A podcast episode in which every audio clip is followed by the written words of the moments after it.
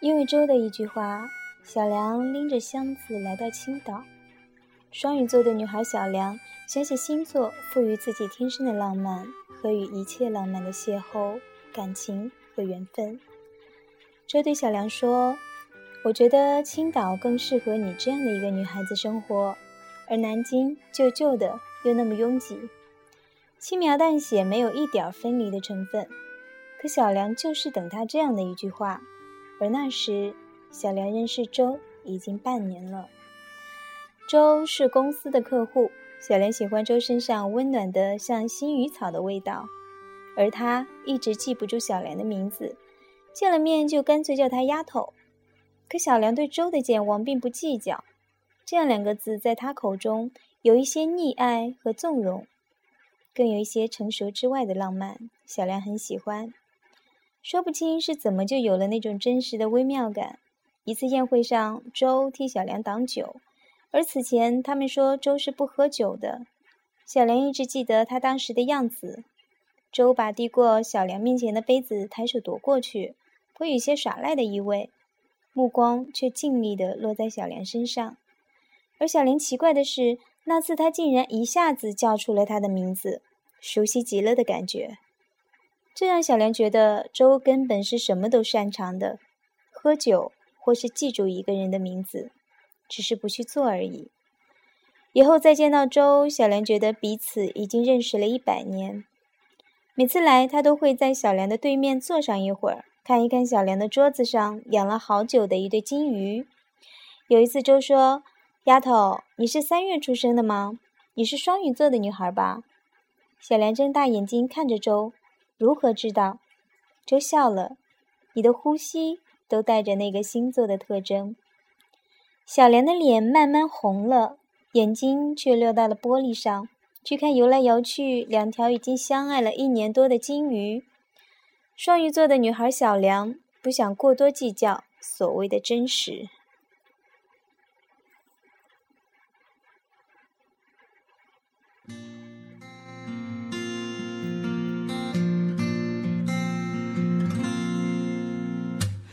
相册里那个傻笑的姑娘，脸颊上有青春在飞扬，旧了的记忆已开始泛黄，闭上眼，时间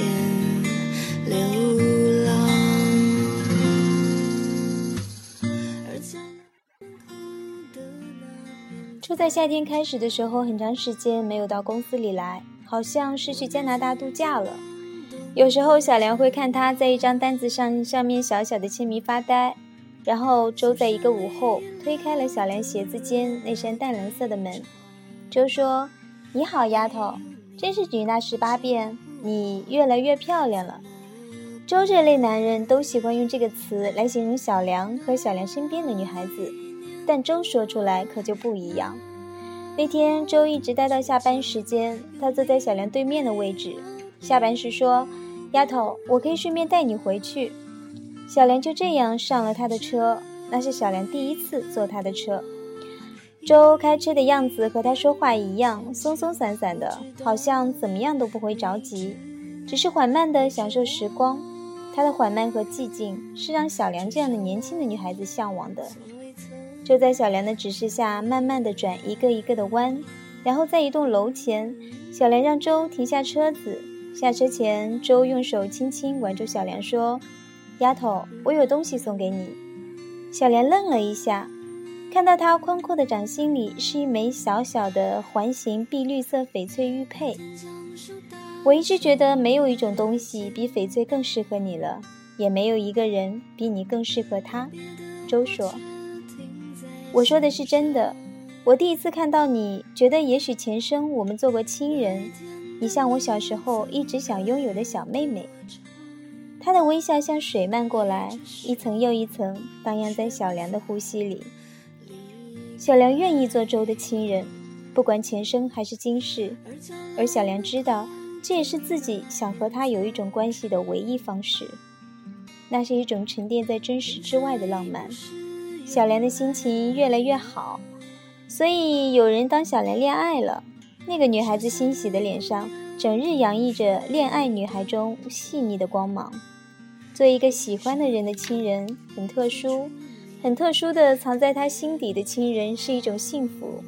小莲想，自己知道，他知道就好了。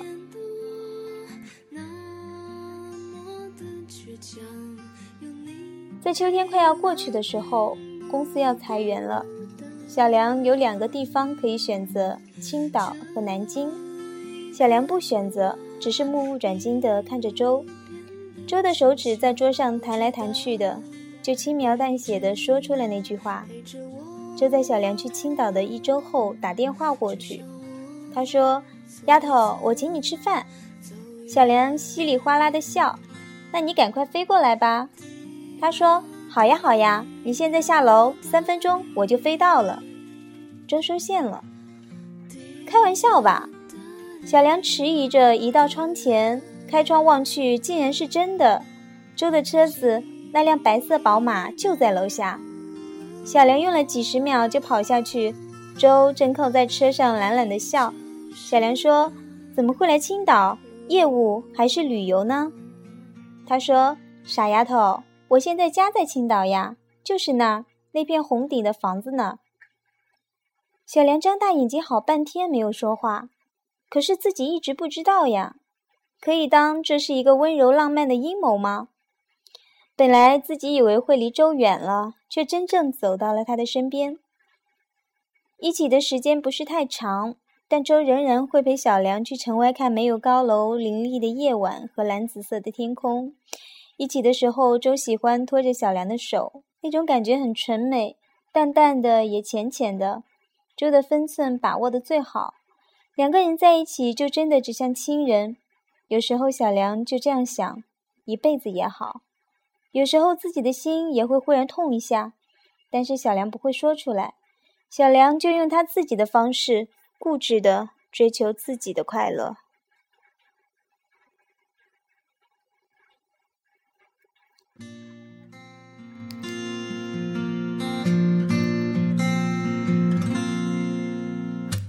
相册里那个傻笑的姑娘，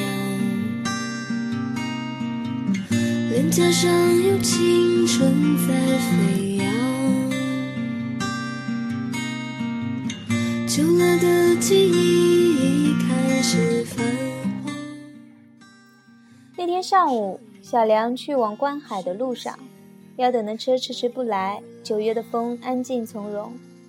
小梁在站台旁边报亭买了一本杂志翻看，翻到一篇关于星座的描述，看到这样一句话，说水瓶座的男人本月桃花运之。小梁笑了一下，好像第一次看到周的时候是九月，如今又是九月，而周，小莲记得他的生日刚好比自己早三十五天，典型的水瓶座男人。小莲笑着。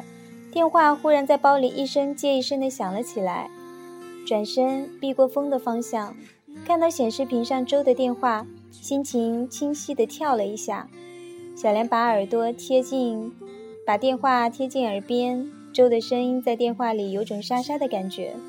他说：“丫头，我在家里，你晚上过来吧。我妻子去美国了，刚刚的班机，我终于能够和你好好的在一起了。”我那么想你，一直的，我想要你，就是这样的，这就是周留下的最后一句话。原来是真的，那本有着淡蓝色封面的漂亮杂志在小梁手中幡然而落。小梁是多么喜欢周呀，心里一直忍耐着，忍耐着不用那样繁琐的方式爱他。小梁甚至愿意就这样过掉一辈子。始终认为自己是他手心里那块干净透明的、没有任何杂质的翡翠，始终认为是一个浪漫到底的故事，但一切不过是一场男欢女爱中音，一个小小的情节而已。周是知道的，知道双鱼座的女子小梁迷恋一切浪漫的故事和情感，小梁还是没有逃过最后伤心的结局。身边车来车往，行人匆匆。看着手机慢慢暗淡的显示屏，迎着风吹来的方向，崇尚浪漫的双鱼座的女孩小梁，终于彻底的哭了。小小的姑娘，听说一段庄，闭上眼，最初你。